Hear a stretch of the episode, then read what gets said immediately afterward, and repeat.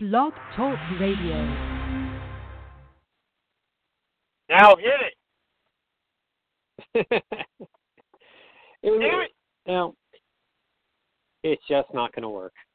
I don't know what it is. is. Is it something I said? Is it something I did? I've only been running this damn thing for five years or four years, or however long we've been doing it. Uh, Seth and Sean Sports Radio. Seth Kane and Sean Palmer. Uh, not the greatest sports weekend for Sean. We'll get to that a little bit later. I want to start with the big news of the day. Um, Chris Sale traded from the pretty much number one the number one pitcher out on the market. I shouldn't say in the free agent market, but was looking to be traded by Kenny Williams in Rick Hahn out in in Chicago. Traded to Boston for a few major prospects, and you can hear Sean having the fun of driving through the driving through the village uh, down driving through Chinatown in New York City right now. The things we do for our radio This is show. awesome, man. That wants to make a left-hand turn, but nobody's letting him. In the entire box. This is awesome. I don't use my horn very much, but this is fantastic. I should just do it in an Islander. All right, now I'm blocking the box. Hold on. Now I got to get out of here. All right, there we go. And we're out. Woohoo! Moving on. It's like NASCAR down here, except I make left turns. Um, yeah. Should we start seeing "Come Sail Away"? Because that that was the first thing that came to my came to my mind. But when I did see the trade, I said, "Holy cow! That is a great deal for both sides. Both sides, great deal." Well, you you look at who Boston gave up, and Boston gave two massive prospects. Um, one being the Cuban defector. Uh, I don't know how to pronounce his name. I'm sure you do. Um, who they went after and pretty they went after pretty hard to get him in the first place. Uh, Johan. Um, I I honestly Butcher don't know how to his name. pronounce it. Butcher his name. Butcher his name. Moncado. Okay, I can do that. And Michael Kopech are the two main prospects, and there's two smaller ones as well. You know, and the White Sox, who've been in a perpetual rebuilding status since they won the series, it seems 12 years ago, it's getting a it's it is a pretty decent haul. Now, was it more than what Washington was was willing to? I guess it's more than what Washington was willing to offer. Absolutely, absolutely. Not only is it a great haul, and it really is the best haul that they could possibly get, but the best part was the Red Sox two years ago paid $31.2 million in a signing bonus to get this guy, and the White Sox get him for Chris Sale. So, whoa, you're not going anywhere. Come on, man. Anyway, this is awesome. Awesome doing a radio show while you're driving in lower Manhattan. But anyway, the White Sox got as good a the White Sox got as good a deal as they could possibly have hoped for. The the Nationals were give were giving a prospect called uh, Lucas Giolito, and the interesting thing is the difference in the two prospects. So the Nationals prospects, Giolito is a pitcher who would have been the better prospect, and the Flyer would have been the outfielder. While in this case, the top prospect is the hitter, Moncado, and the Flyer is Kopech. And I think when you're dealing with prospects, you deal, and in baseball in general, bats are far more reliable than pitching arms. So it is a much better deal to get the Moncado side, who is a five-tool player, from what I understand. And granted, I have never seen the guy play. Uh, all I saw was his little cup of coffee with with the Red Sox, where he struck out his first eight times in the majors. But you know what? So did Anthony Rizzo, so no big deal, right? But I think this is as good a haul as they could have gotten. I think they have to be very happy with this. And the next step is where do the White Sox, who do the White Sox trade next? Do they go trade David Robertson? Do they trade? Do they trade uh, Carlos Todd Quintana. Frazier? Yeah, they they have they have a boatload of players which they should be looking to trade if they're tearing this whole thing down. And while they had Chris Sale, who was the best pitcher with the best contract in the majors, Quintana is probably the best pitcher with the second best contract in the majors. Lots of options, not a lot of money up front. and the White Sox really need to just tear it down. And now you have a good, solid foundation with the top prospect in the majors, who I think you'll see probably in September, if not June. And you have Kopech, who is probably two years away in 2018. Well, in addition to bringing in Sale, I, I don't know when you picked up your car. Um, two other deals made. They traded for Tyler Thornburg, trading Travis Yep. Shaw. And even more important, well, as good as he was as, as a spot reliever, they also were able, I guess, the David Ortiz move. They signed Mitch Moreland from Texas on a one-year contract. Um, does this push, in your mind, does this push them past Cleveland and past Texas as the favorite in the American League Oh yeah. at this point? Oh yeah, they're going for it all, and they absolutely are the top team in the American League. I mean, they're throwing out a trifecta of the Cy Young Award winner Rick Porcello, who's actually the worst of the three. He kind of reminds me of Arrieta this year with the with the Cubs, where he pitched third, and he still was the reigning Cy Young Award winner. And they're led by David Price and Chris Sale, who are both lefties. So they may throw conceivably four lefties in their rotation, and only one righty being Porcello. So they are definitely the top team in the American League. Thornburg was an excellent deal. But more to the point, what you have to look at from a Dave Dombrowski point of view is what does it say by trading Travis Shaw and trading Yohan Mercado? They means have a Pablo lot of San- means. Pablo Sandoval Pablo Sandoval better get his ass in gear this summer. Yeah, but they have a lot of confidence that he's going to get there, right? I mean, because you don't make those trades with the with what they're looking at if they're not happy with with the way Pablo and Big Pablo, aka Big Panda, is working out for them. So I think that if Sandoval comes back and hits 20 home runs and has 80 RBIs, hits 280, look, that's the best team in the that. I think that's probably the best team in the majors. Looking at it top to bottom. Another bit, I mean, Moreland, another bit. Moreland's a great. Sorry, Moreland's a. Uh, I just want to hit on the last point. Moreland is a great pickup because if you're going to have Pablo playing third and you have Bogaerts playing short and Pedroia playing second, you can afford a very good fielding first baseman with a little bit of pop. And Moreland won the won the Cy Young. So, uh, sorry, Cy Young, Golden Glove Gold Glove. for first baseman. And while that is not, look, Rafael Palmeiro won the Golden Glove and only played 25 games there. It is a good indication that he is, he is competent, if not better than competent. And I think that's a that's an excellent pickup for them. Other. Do you see any? I mean, obviously you have the two big relievers, Jansen and Chapman, that the Yankees and the Dodgers and Nationals are going after. Uh, Do you, who are the big free agent? Obviously, Cespedes has uh, resigns with the Mets. Josh Reddick signs with Houston. Beltran signs with Houston. Who do you? Is there any other? What is the big name that you see that's going to surprise people in the free agency? Oh, excuse me. That's going to be that's in the in the winter in the winter meetings. Sorry about that. Look, there's still Edwin Encarnacion, right? I mean, he's still out there. We- And uh, We haven't heard too much about him actually. Is Toronto made it? Is Toronto doesn't seem to have made a huge effort to keep him? Well, Toronto offered him a four-year deal at 80 million, and he turned it down early in free agency.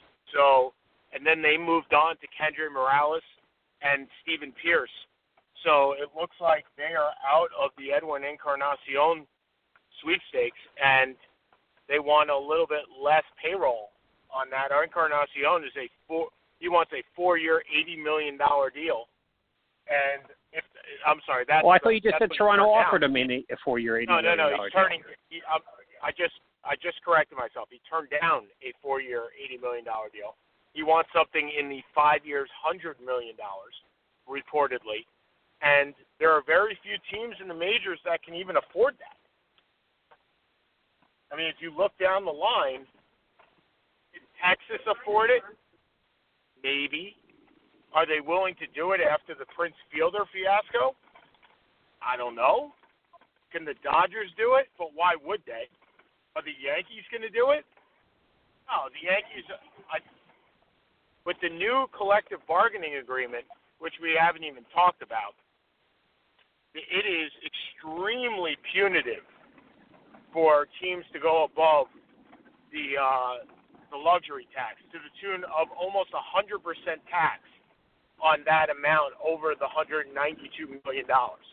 So you're going to see teams, while it's not called a salary cap, I think you're going to see that this is very much a salary cap, if not in name, then in practice. Jumping to another aspect of baseball, we had two uh, new inductees into the Baseball Hall of Fame. One, I think, from just coming from two very differing view, differing places. John Schuerholz, one of the best GMs of the last 50 years, helped build Atlanta, helped build Kansas City, um, you know, unanimously inducted into the Hall of Fame. And then Bud Selig, who, let's just say, a dubious, um, not quite not quite the same popularity popular level as as a Schuerholz. Selig, a used you know owned used car dealerships, becomes the owner of the Brewers, and then beca- is a long term uh, commissioner that whether it'll, you know a lot of issues from the strike to the cancellation of the 94 series. You know he was a longer you know dealing with the PEDs he was the, he was the longest by he was the longest commissioner in the history of baseball other than uh, Mountain Landis but not really popular um although maybe with the owners because because of the amount of revenue that's been that's that has gone through the Major League Baseball and the, the growth over the last two decades um, Schuerholz gets in unanimously. Selig is all but one per all one but one vote. Um, your thoughts on both? Well, hey, I'd love to know who voted against Selig. Yeah, that would be my that thought. Would be, that would be tremendous. Um, look, I, uh, you know, I read ProFootballTalk.com. I read HardballTalk.com, and Craig Calcaterra, who writes for HardballTalk.com, made an interesting point the other day.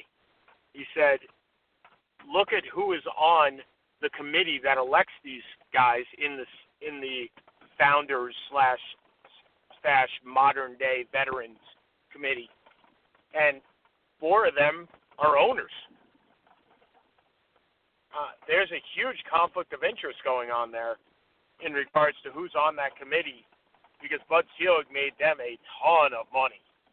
So how can you not vote the guy in if you're there? As far as John Schuerholz is concerned, again, Calcaterra brings up an interesting point. The only reason that Schuerholz had to wait so long is because there's a rule that if you are still active and you are a general manager, you must wait until you're 70 years old to be in the Hall of Fame. John Hurt Schuerholz could have been in the Hall of Fame 10 years ago for what he did with Atlanta, for what he did with Kansas City, and then what he did with Atlanta. Unbelievable unbelievable what this guy has done. John Schuerholz may be the best general manager in the last 50 years. He may be the best general manager of all time, but he certainly. I don't know who you put up against him with what he did both in Kansas City and in Atlanta. I mean, you look at the best GMs over the last 50 years, and you're looking at Andrew Friedman probably in Tampa, Brian Cashman, in the Yankee organization.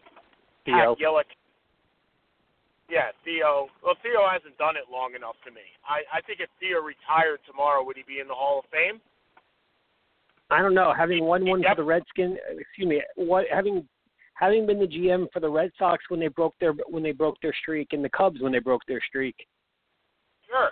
It may get him an automatic I, I, induction, to be honest. Uh, look, look, I get it but he's been a general manager for 15 years. And look, I, I get it and I understand it. So let's put Theo let's put Theo in the conversation, if you will. But to me, Theo's nowhere near John Schuerholz at this point. No, nowhere close. Oh. Um, Schuerholz well, just did it for Schuerholz, a much longer period of time. Yeah, and Schuerholz really built teams from nothing, and that's you know that's kind of an argument I've made over the years, a little bit less, I guess, over the last few last year or so where it's always more impressive to build something for, to me to build something from nothing and take over something where there is talent there. When when when Epstein Correct. came in, there was some talent. uh, to Boston. There was Correct. some talent in Chicago. It wasn't bare. When he came to Kansas City in the early '80s, there wasn't a heck of a lot there. They won the World Series in '85, um, and then there was nothing in Atlanta. Um, you know, then he was able to bring it to draft Tom Glavine and bring in John trade Doyle Alexander for John Smoltz. Well, that may have been before him. I, no, that was '87. I think he was in there. And draft Avery, Steve Avery and, and pick up Greg Maddux, and really led one of the one of the greatest baseball teams of ours or any generation. Um, your thoughts on George Steinbrenner not even getting 25% of the? Is it? T- do you see? You know, talk about someone who who changed baseball. Do you ever see a time where George Steinbrenner gets into the Baseball Hall of Fame? Are you asking me? First of all, let me finish on with Selig, and then I'll get to Steinbrenner. Selig changed the game. So if your if your um, characterization of what a Hall of Famer is is a person that you cannot tell the story of baseball without that person being included, then Bud Selig's a Hall of Famer. Now, you could say that for good or for bad with him, right? I mean, look, he brought the wild card into existence. At the time, I thought that was awful. I still think two wild cards is awful, but the one wild card, look, if if there's not a wild card last year, I, stopped watching baseball in August, if not in July. So there's that. He started interleague play. I hate interleague play, absolutely hate it. But there is a market for it. There may not be a market anymore, but there certainly was at the time. So did he do some bad things? Absolutely. Look, every every commissioner makes bad moves. I mean, Roger Goodell makes bad moves. Paul Tagliabue. You could not be a commissioner without making a bad move or two. There is no perfect commissioner. So, uh, actually, I'm sorry. There was one. A. Bartlett Giamatti. He lasted a month.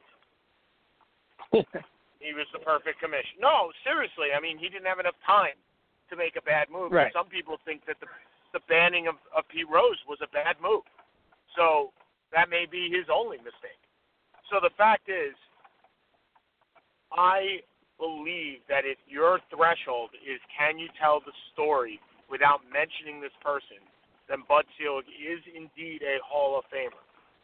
I just think he did more bad than good for a fan. For the owners, oh, he did much more good than bad. he was he was the king of, of pop rock for them. So anyway, um, as for George Steinbrenner, let's use the same threshold. Can you tell the story of Major League Baseball's history, particularly in the 70s, 80s, and 90s, without mentioning George Steinbrenner? And the answer to me is no. No No. chance. So if that is your threshold, then he is indeed a Hall of Famer. I don't know what your threshold is, Seth. You you are of the Hall of Fame, not the Hall of Very Good, and you are the inner circle Hall of Famer, Hall of Fame believer. Does your does your threshold for executives remain the same as your threshold for players? And I think that's a very interesting question. it's a difficult question to answer um, because it is it is very difficult for me to gauge these kind of things. Um, probably to a degree, probably yes, but I kind of agree with your premise on for the non-players. Is it did this person have a have a significant impact on the history of baseball? Steinbrenner to me did, but there were so many negatives. There was Howard Spira, there was the Billy Martin issues, there was everything under the sun. But he also started, you know, he was also the first of the big spend, the real big spenders, the first to really kind of take advantage of the free agency, free agency with the big signing of, of Reggie Jackson. He was he was baseball in a lot of ways, for better or for worse. And I'm not sure. I I don't know. John Schuerholz to me again, if you know is best of the best. He was the he was the only GM other than I guess Epstein um, to win a World Series in both leagues. He was the best of the best. But Selig, I I believe every GM. I, I wonder not. I, I wonder how many GMs have not made the Hall of Fame. I think there's only one. Mean- Wait, wait, Yeah, mean commissioners. I- right? I meant commissioners. I There think there's only one. There are a couple. There are a couple. That there have been ten commissioners in baseball, and I believe the commissioners that are in the Hall of Fame. First of all, A. Bartlett Giamatti is not in the Hall of Fame, so that's number one. So there's Yeah. definitely one. Granted, he was only there for a month, but I'm just Dave Vincent, not in the Hall of Fame. Not in the Hall of Fame. But Happy Chandler, I don't Happy Chandler, is in the I don't think is in the Hall of Fame. So I'm actually that's looking. I'm right looking this up right now. So that's 30% of, of the commissioners are not in the Hall of Fame. Just because there have only been 10. Uh, commissioner of baseball. Let's see if it says here who what commissioners have been in the Hall of Fame.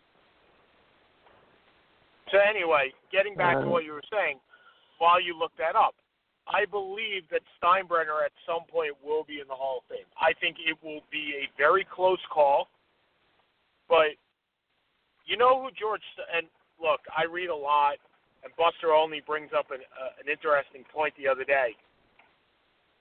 We have a president-elect in Donald Trump. Who was the original Donald Trump? It's George Steinbrenner. The original Donald Trump was absolutely George Steinbrenner. Yeah. So, I mean, yeah, I think he eventually gets it. I don't think you can tell the story of Major League Baseball's history without him. And it goes, Seth, it goes even before Reggie Jackson. Remember, he's the one that signed Catfish Hunter first. So That's right. there, there's a lot. There's a lot that goes on with George Steinbrenner, and I do get the fact that his team might have reloaded during the time that he was suspended. I'm okay with that concept. However, the he they reloaded in the 90s when he had his best years in the 96, 97, 98, 99, 2000, all the way up to 2009 when they won their last championship. George Steinbrenner was heavily involved in those teams. So I get the point of Bernie, the big four, were not traded away, including Mariano Rivera for Felix Fermin, because Gene Michael stopped them. Well, that was, look, that was on the board. Gene Michael said no, but that was Steinbrenner wanted to make that trade. Felix Fermin, ladies and gentlemen. That would go right along the lines. That would go right along the lines of Buddy Biancalana, who is one of my favorite names in all of baseball. Anyway, did Ah, you get the answer about the the- commissioner? Yeah, I'm looking on Wikipedia right now. I'm just running down the list. Um, because I'm going through executive Kenesaw Landis, who is a blat- the first commissioner of baseball and a blatant racist, was el- was elected. Um, Bowie Kuhn's elected.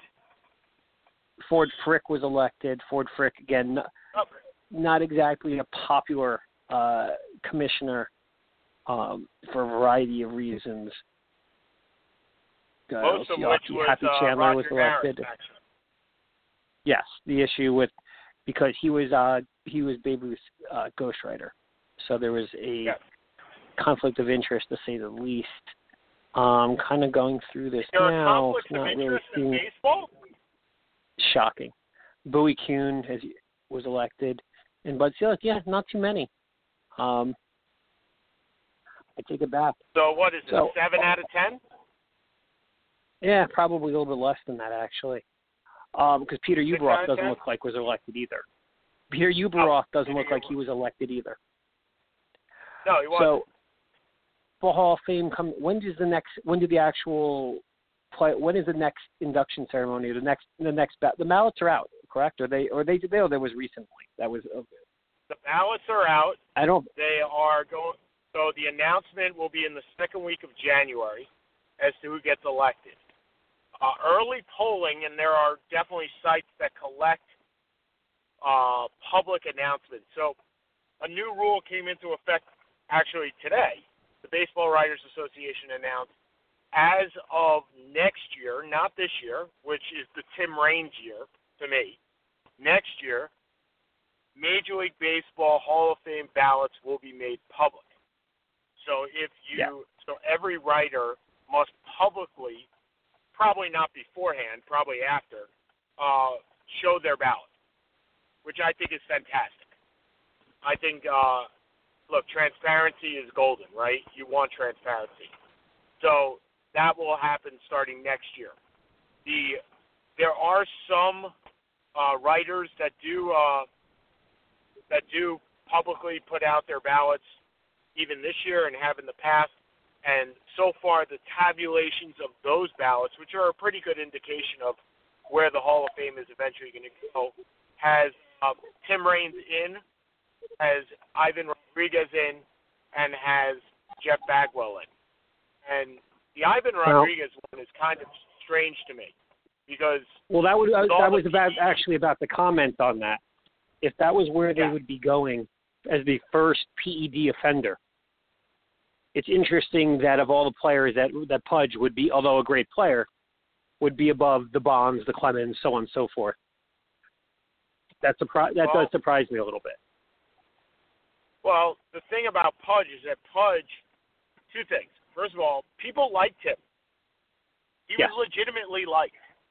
Which, if you look at Bonds and you look at at at Clemens and you look at even McGwire, who was very uh, standoffish during his career, people didn't like these people. Sorry, people didn't like these players. The the writers just didn't like them. So the other thing is, did Pudge? Pudge wasn't tried. He wasn't put into the public eye. He wasn't at, at the congressional hearings. The only evidence that Pudge has, the only evidence against Pudge is that Canseco said he did it, which in some cases is enough. But it seems like for this one, it, it probably will go forward. I think Piazza getting in, even though there was no evidence against him, will Is open the doors beginning a of- little bit. You know the walls on this. Yeah, I agree. So jumping out of baseball to, I guess we'll jump to the NFL a little bit. And I know you don't want to discuss your your, your Jets too much because I'm not sure No, there's anything left to say. But to be fair, it wasn't the worst sporting event of your night. Oh, I have. Let let, Uh, let me tell everybody. Wait, let me tell everybody about my weekend. So my weekend consisted of Saturday having to watch Syracuse play North Florida on ESPN three, to which or ESPN on demand, and to which Yocho. I thought, okay, I can be okay with this. I can watch it and not really get too upset. I mean, we're playing North Florida after all. I didn't even know North Florida had a team. So here we are, and Syracuse is up 20, and I go away for a while, and then I come back in the last three minutes, and we're up only six. Already my blood starts boiling. So I get up on Sunday, and I realize, okay, well, I don't have to watch any football today because the Jets don't play. Jets play Monday night, and Monday night I'm going to the Syracuse game, so I don't even have to watch the Jets. Hallelujah for that. So I say, okay. Instead of go, instead of sitting on a couch and watching football all day, the Islanders play at Barclays. It's sixteen dollars. Called up a friend, said, "Let's go to the Barclays," and we go. And the Islanders jump out to a one nothing lead. Then the Red Wings come back. Then the Islanders take the lead. Then the Red Wings come back, and then the Red Wings come back in the third, take the lead. The Islanders score with three minutes to go, which is totally unlike the New York Islanders. And then in the first minute of overtime, they lose. So I'm pretty much going home, not very happy. Monday comes. Hey, I don't have to watch the Jets because the Jets suck, but it's three dollars to get into the Meadowlands if I really want to go. But I don't because I have eighty-five dollar tickets to MSG to watch Syracuse, who is ranked 22nd in the in the country, face the four and five UConn Huskies at Madison Square Garden, where it generally is a Syracuse home game.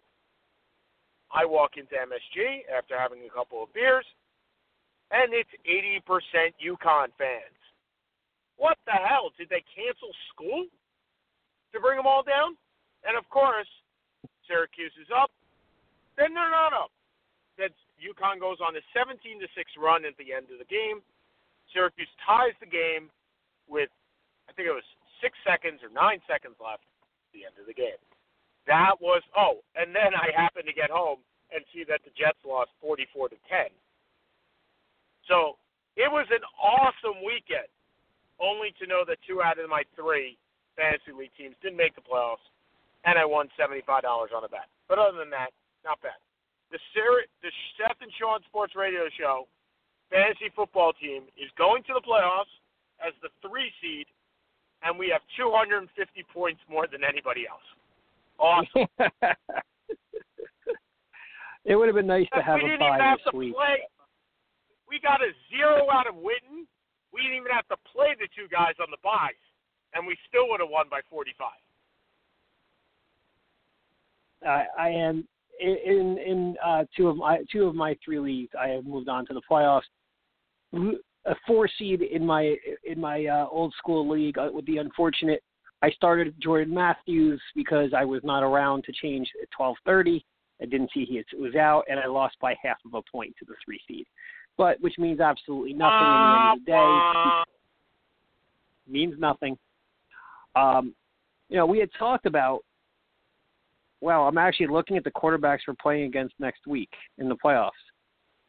Yeah, and we love it's them. a combination awesome. of Bryce Petty, Cody Kessler, Matt Barkley, and Jared, Jared Goff. Goff.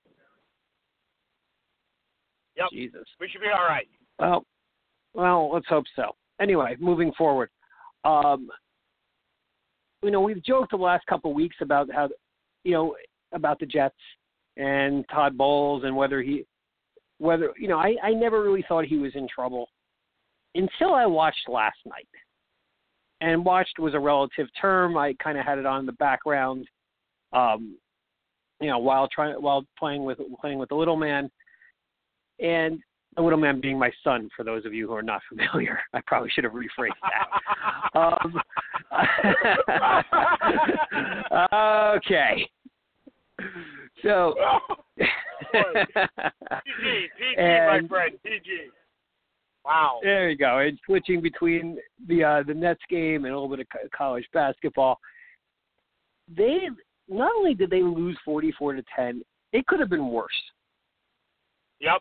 It, Jack Doyle fumbled away a touchdown on the one yard line. They were down. This game was this was embarrassing. And you know, you kind of over the last couple of weeks transitioned into thinking that Todd Bowles may be gone. Yep. I didn't really believe you until I saw last night. And Yep. you know, Bryce Petty is now starting the last four games of the season, which is for all intents and purposes his tryout to be a to be a starting NFL quarterback. But the reality is this team is done. And at what is it, two and nine, three and eight, whatever it may be. I'm gonna ask you the same thing I asked you last week. Is Todd Bowles gone? So I I was very fortunate not to watch last night's game, as I said before. Um, is he gone? Well, he's not gone today. Uh, I think At the end of the year, is he how- going to be fired? Can you really make that decision right now? Oh, what if they three win and the nine. next four games? Is he gone? Well, if they win the next four games, you don't have to worry about Bryce about your quarterback because you're probably you're you're not dra- you're probably keeping Bryce Petty. Um, probably not. No, At but what I'm saying is- not. Well, It would be an emotional. It's an emotional. It's an emotional choice at this point, versus a pra- versus a pragmatic one. And we've seen how Okay, that's so gone the over the motion- pa- in the past. Well, an emotional choice. I hope he stays because somebody brought this up to me at work today. Are we? Are we? And I put we as Jets. Are we becoming the new Cleveland Browns, where we have to recycle a coach every two years, or is continuity something that needs to be addressed? And I don't know the answer to that question. But if we fire Todd Bowles, we have fired Todd Bowles. How many, how many coaches have we gone through in the last decade? Five? Four? Right? I mean, you I got would assume Rex Ryan. Yes, we You have? Mangini. We have Ra- we and and uh, do we, we have Buddy? Buddy. Well, that'll be four out of five weeks I've used Buddy Ryan instead of Rex Ryan. Oh, okay. I was I was like, wait, we've gone through this. He's dead, dude. All right. So yeah, that's that's the Rex Ryan. Rex Ryan, Todd Bowles, and Eric Mangini. So we we will be on our fifth coach in I believe ten years, maybe eleven. Fire Todd Bowles. Is that the way that the Jets need to be? And I don't know that answer, but I certainly don't want to be the Cleveland Browns. And that's the way the Cleveland Browns have operated is never giving their coach and their general manager the proper amount of time to be successful. Can you be successful in two years? I don't know. I don't know many coaches that many coach general manager combos, new combos that are successful within two years. Very few. What's that? Said very few. Yeah. So you have to you have to bring in your own system. You have to bring in your own players to run that system. It is not a quick. The NFL is not a quick fix unless you just want to be mediocre. So I, I, I don't think so. I don't think that this. Uh, well, I hope it is not the end of Mike McCown. Excuse me, and um, and Todd Bowles. Uh, emotionally, I hope it lasts at least one more year. But I think if they play the next four games like they played last night, and I only saw glimpses of last night, you can't bring him back because the team has quit. And if there's anything that a coach is supposed to be, he's supposed to be a leader of men. Let me ask you this though. Did did you guys turn into a pumpkin this week? Did it finally happen? To quote to quote Dennis Green, we are what they say we are. The Giants in a good year would not be a playoff team. In a pretty mediocre year, to say the least, they'll probably be a wild card. They're two games up, or a game and a half up on Washington, and two games up fully. Um, they're just not very good. They had they had moments against Pittsburgh. Their defense didn't play bad, um, but you know Eli, even Eli's interception, which you know we joke about the Eli one pass a game it was it was it was the game change it was the game changer because they were going to go up seven five and they ended up going down uh letting up a touchdown at the end of the half and it really kind of slowing the momentum. But it was a really nice play by James Harrison or Shazier I forget who or I forget which which Pittsburgh linebacker Timmons it wasn't our um, guy. I, would have to oh, go no, back it was. It was Timmons. it wasn't Shazier. Timmons got was, the inter- was it Timmons? Timmons got the interception. Yeah it was Timmons. Um, it was a nice play by Timmons and a nice catch. Um, it, it wasn't a great pass, but it was not the horrendous Eli pass that we're accustomed to. Um, they're just not that good. You know, Pierre Paul is now injured. That we don't know how long he's going to be out. They're three games behind Dallas, um, who they play Sunday night. It's it is not likely. You know, this is a team that's probably going to be a nine and seven team, and you know we'll be relative, you know, relatively easy pickings for, you know, Atlanta or Detroit or whoever wins, whoever the four seed is. I don't, I just don't see them going very far. Now, you know, there there are some ups. I mean, Collins has been great this year. The defensive line has been good. There, Paul Perkins has, has looked okay, pretty decent in, in in short places. Um, you know, there there is some talent going forward. There, you know, I, I don't see this as kind of the, the peak of this team, but they're just not there. And yeah. to be fair, I think most I, Giants I, fans were pretty realistic about that. Yeah, I see that. Um, look, I think the only way that they have a shot is if they play a Green Bay. If Green Bay can come back and win that division and they're actually in control of their own destiny, if they play outside. If this is a team that has to play inside against one of those two dome teams, they're going to get destroyed. I mean, they are not a fast team except for very few. I mean, they, look, they have Beckham and they have Janoris Jenkins, but that's the extent of their speed. Landon Collins isn't exactly a fast guy. That's why he dropped. So, I th- in the draft, I think they have a shot against a team that plays outside, especially in bad weather. But against uh, a team with speed and a team on on turf, the interesting thing, and this is what happened. Believe me, this is what happened with the Jets last year, is that the Giants did not play a great schedule this year because of where they left where they left off last year. If they become a wild card team, they are going to play a tremendously tougher schedule next year. So by and that's exactly what happened with the Jets. They they finished nine and seven last year, and instead of a fourth place schedule, they got a second place schedule, even though they didn't make the playoffs. And that's much harder.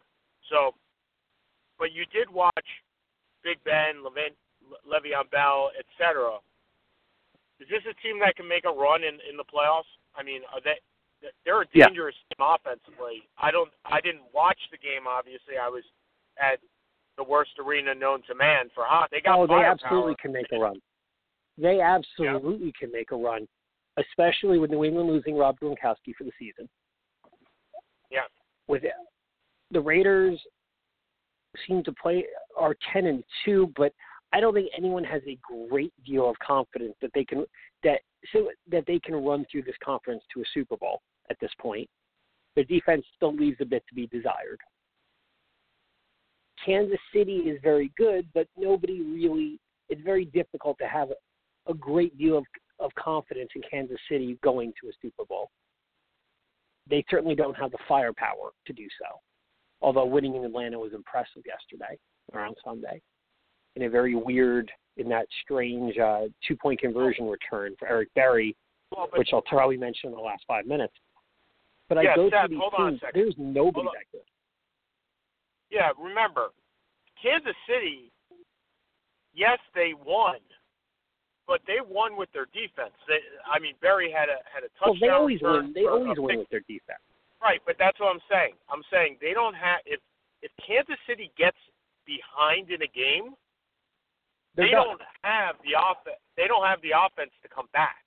If all the other teams, including your favorite guy Joe Flacco, who we decided to sit this week, but yet had more points than anybody else, I think, in the NFL. Um, those teams have firepower enough to make a comeback. I think Kansas City. Yes. That's the one thing that Kansas City and Denver do not have. They do not have the ability to come back down by two touchdowns. I think it's over for both of those. Well, that's why I think the I think both leagues are crapshoots. I think Dallas is going to obviously be the overwhelming fa- is going to be the favorite um, in, in the NFC with you know with home field throughout and with a three game two to three game lead. But we never know. You never know how teams. We've seen many teams, you know, thir- especially with young quarterbacks, who, you know, you don't look at Dallas and say, "Wow, they're an overwhelming." I mean, they've looked very good this year. Don't get me wrong, but I'm not writing them into the Super Bowl. But I don't. I don't see any great teams out there. I really don't. No. Um, New, you know, New England is a good team, but without Gronkowski, they're s- in with you know having traded a lot of their defense this year. Um, they're not a team where I look at would be or would be dev, would be. There's t- seven or eight teams I think that can make a run. Pittsburgh is certainly one of them, if healthy. Yeah, I like and actually, they very like well it, may be. They, they, they may very well be my pick if they make the playoffs. They still have to make the playoffs, which is by no, which is certainly nothing, not written in stone. With uh, I think they're tied with Baltimore at this point. They are. I think whoever comes out of that division um, is going to be in the AFC Championship as as a as a a lower seed division winner. I, I like both of them. Um, I like the way Baltimore is playing. I like how they're pushing uh, Kenny Dixon into the lineup a lot more. I like that we have him at eleven dollars next year if we want him. Um, actually, I think it's nine dollars that we have next year. Um, see, always, always in the future, always thinking for the future. I'm like Bill Belichick, except fantasy wise. Um, yeah, I think The man's that, won one look, championship in 22 years, and he just compared himself to Bill Belichick. You more Okay, of a Brian fine. Billick. No, I'm or Barry probably a Brian. I'm pro. No, I am a Bobby Cox, because I have made lots of championships and yet have only won one. Is that fair? Touche. All right. Touche. Anyway. So the I, so I am no longer Bill Belichick. I am now Bobby Cox. Anyway, the fact remains, I like what Baltimore is doing. I think you have a couple of teams on the down on on looking downward, uh, trending downward, including Denver, who uh, Trevor Siemian is hurt, and Paxton Lynch obviously was good but not great this week. I'd like. I'm very much looking forward to Thursday night's game, and I think the NFL is looking forward to Thursday night's game because it may be the second consecutive Thursday night where they actually have good ratings after having Dallas against Minnesota last week. They come back with New uh sorry, with Kansas City against Oakland in Kansas City and it's supposed to be 20 degrees. Awesome. Football weather. Awesome. So, um, and Seth, this is why they will never take away Thursday night football because these games are the ones that. Because while the All Star game may not count anymore, Thursday night football these count. So, uh, we'll, if Kansas City wins this game at home, they are in control of the AFC West. And for all intents and purposes, in control of the AFC. No, Jumping from the no, pros no, to New England is. No, no, no. New England is. New England's in I- control of the AFC. Does I thought right now Oakland is it a game or is it just Oakland has the tiebreaker right now? Oakland has I guess New England would still right be up now. a game. It's New England would still be up a game. common why why the tiebreaker is in Buffalo is in Buffalo. Well, it actually does reside in Buffalo, is because they both have the same conference record. So after conference record, it actually goes to common opponents, and Buffalo beat New England, but they lost to Oakland. So Oakland has the tiebreaker over to New England right now. There you go. I'm impressed you can do that while driving up the Upper East Side on the FDR. Is that where you? Where are we right now, by the way, in our real game of Spy Well, Hunter? We're at. I wish it was Spy Hunter. That would be so much more fun. We're at about 96th Street on the FDR. We're making our way. We're almost there. But uh, the fact remains, I'm just that good. It, it it has nothing to do with research. I have not used my phone once on this. Look, I, I I saw a couple of ads for texting and driving and looking at your phone. And look, I am I am a person that absolutely texts and drives. I will not be. I will. I will definitely not say I do not do that. But I have made a promise to myself and uh, to people at work that I will no longer do that. Uh, after seeing uh, a couple of uh, public service announcements, I think my time texting and driving has now been completed. It is extremely dangerous, and I'm just. I don't need to. I don't need to look up information when I'm just that good. Uh, you wonder why he's single, ladies. Um, but fair enough. Um, also, makes me wonder what exactly you're doing at work that you have this much time to read all this stuff. But that's another that's another story. Jumping from the NFL to college, uh, we'll start off quickly with the Heisman. Five candidates are out.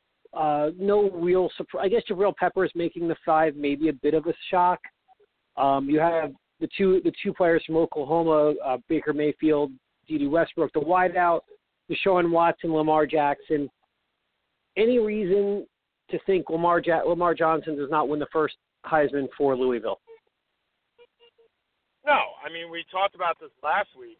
I don't believe at all that there's a shot that anybody else wins it. Um, I do have one interesting tidbit to point out, as I tend to do on these shows. This is the first year in the first time in ten years that there is no finalist from the Southeastern Conference. How do you like that? Really?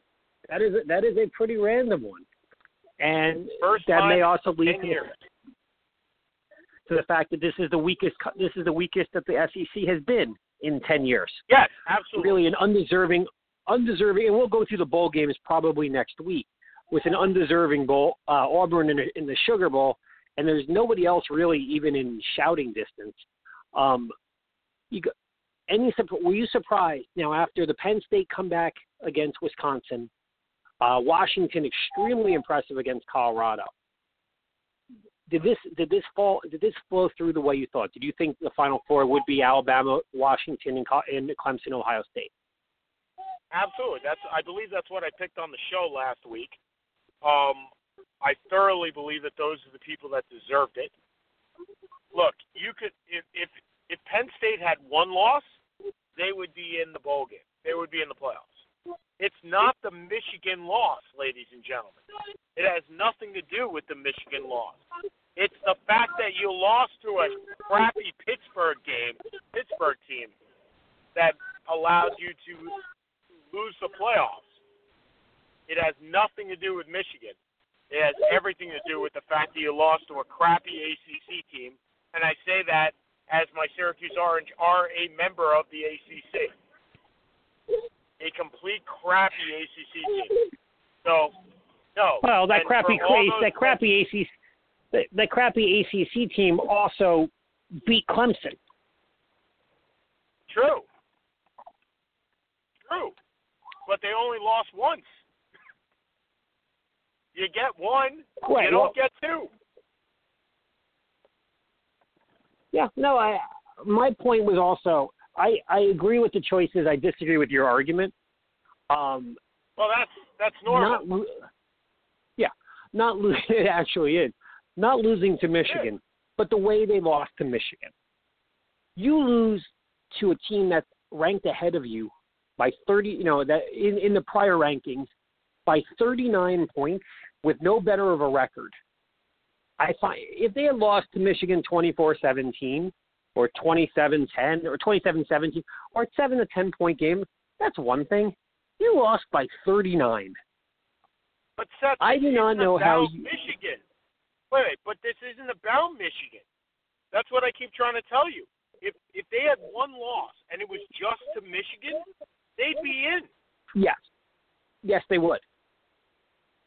Yes, they would. This is not about Michigan. This is this is no matter how much they lost or won to Michigan. This game is not about that. It's not about Michigan. Now let me ask you this, and I think this is this was brought up. I heard this somewhere. I don't remember where. Let's flip it. Let's say Penn State is number two, and going into the eh, Big Ten championship, Ohio State is facing Nebraska. Uh, sorry, facing Wisconsin. They're all red to me. Wisconsin. And beats Wisconsin the same way Penn State does. Does Ohio State jump Washington? Because I think they might. Well, the difference is Ohio State had wins beats Oklahoma, and that's the difference to me. Oklahoma, a borderline playoff candidate, you know, you know, a team that went ten and two was number six when the rankings were all said and done. The issue with Washington, and I agree, I thought Washington should have made it because even though their out of conference schedule stunk, um, their when when it's, you took strength of schedule into, they actually had a better one than Michigan when it was all said and done, um, which is Yeah. strange. Uh, but Wait, but no, I'm saying I'm saying take the same. Uh, I'm sorry, maybe I misconstrued what I was trying to say. It's the same body of work. Okay, they have the same schedule as Penn State. I, Okay. I'm I'm just changing the name. I'm not changing anything okay, else. Not oh, oh, oh okay, schedule or my, my fault. I am changing the name. The name is not Penn State. The name is Ohio State. Penn State is Interesting argument. Two. Does Ohio State, based on their name, get it? Get Because in. I think they probably do. they probably do. They probably do. Well, that's wrong. um, Penn That's wrong. Penn State is still a pariah in a lot of ways. It's a very difficult call. Um, if it were just take, if we're just now, would they would it be deserved? I don't think so. I don't think Penn State deserved it. I wrote about this on Facebook. I talked about this with PSU alumni, you know, who are all angry. And you know, look, you're playing a USC in the Rose Bowl. Your life is not too ter- It's not too terrible. Um, you no lost right two games and You one lost of them, Pitt. And you lost by 39 to Michigan. And that to me is, Anyway. is, is a game changer. Um, Okay, five minutes you know, left. well, So, that, go talk about Eric Berry. uh, quick, quickly, Eric Berry, as many of you know, the the heart and soul of of the Chiefs defense for the last 10 years. Missed last year with non-Hodgkin's lymphoma. You know, did all his. He's from Atlanta. He did all of his his rehab in Atlanta, and last week was his first week back. First, well, actually, I think only the second time he's ever played in Atlanta. Not only has a pick six. No, no, no, no. Actually, it's the only time he's ever played in Atlanta. Is it the only time Period. he's ever played? Okay. Not only has a pick six, but intercepts Matt Ryan on a two point conversion and brings it back to give them to give Kansas City one of the more unlikely champions, more unlikely wins in recent memory, 29-28. Congratulations to him. Also, congratulations to Evander Holyfield, Johnny Tapia, Marco Antonio Barrera for being inducted into the into the uh, Boxing Hall of Fame, and in a, a a sad goodbye to Rashaan Salaam, who died today at age 42, the Heisman winner from Colorado in 90, 94, who never really developed in Chicago, had a couple years uh, before he got injured, tried to come back in 03, it didn't really pan out, um, but died at age 42, which to old men like Sean and myself is a little bit scary to say the least. Yeah, two years away, my friend. Wow. Well, all right. So I got like three minutes left. Number one, thank you all for joining me on my spy hunter excursion. I am now at the garage. This is fantastic. exactly, exactly one hour from the time that I left. So good call by everybody, and thank you very much for joining me and tolerating my uh, horn beats, which were extensive down uh, down by Canal Street. That's number one. Number two, Rashaan Salaam. Exactly. I mean, we we we love tidbits here on the Seth and Sean Sports Radio Show. Uh, number one tidbit of today: Rashaan Salaam played in the XFL. Yes, he actually played in the XFL. For those that do not remember what that was, that was Vince McMahon's concoction of football, which brought. Try and find the 30 for 30 on it. It's pretty funny. You know what? The XFL brought the sideline cam. It brought the top cam that you see on on Sunday night and Monday night footballs now. Football. Now it brought some great innovations, not some great football, and somebody unfortunately separated a shoulder very early in that game before the game even started. But I wonder what the X would the XFL even be able to exist today with the new NFL and the concussion rules? I kind of doubt it. But Probably way, not. But you know what? Good the way it was, and I'm glad it happened. Um, my shout out goes to all the Penn State fans and to the UConn fans. And trust me, this is very hard for me to say for UConn fans. Good job. You know what? Both of your universities went through a lot in the last four or five years, particularly the Penn State universities. It is so nice to see the fans back and proud of their school because yes, their school did something wrong. Yes, their school hid an atrocity, in my opinion, but it's not their fault. Probation, Seth, I believe your school's been on probation. It's Sure. just nice. It's just nice to have the fans back, and it's nice to uh, see state alums proud of their school. So, for Seth Camus, this is Sean Palmer. Next week, we're going to have our bowl game preview. Army Navy is on Saturday. Donald Trump will be in the stands. Go, Donald. And uh, it's awesome. Absolutely awesome. It's fantastic. For for Jake, Seth, and myself, Seth Sean Sports Radio. Jake was pretty good today. Uh, we'll, he was. We'll see you guys next week. Have a good one. All right.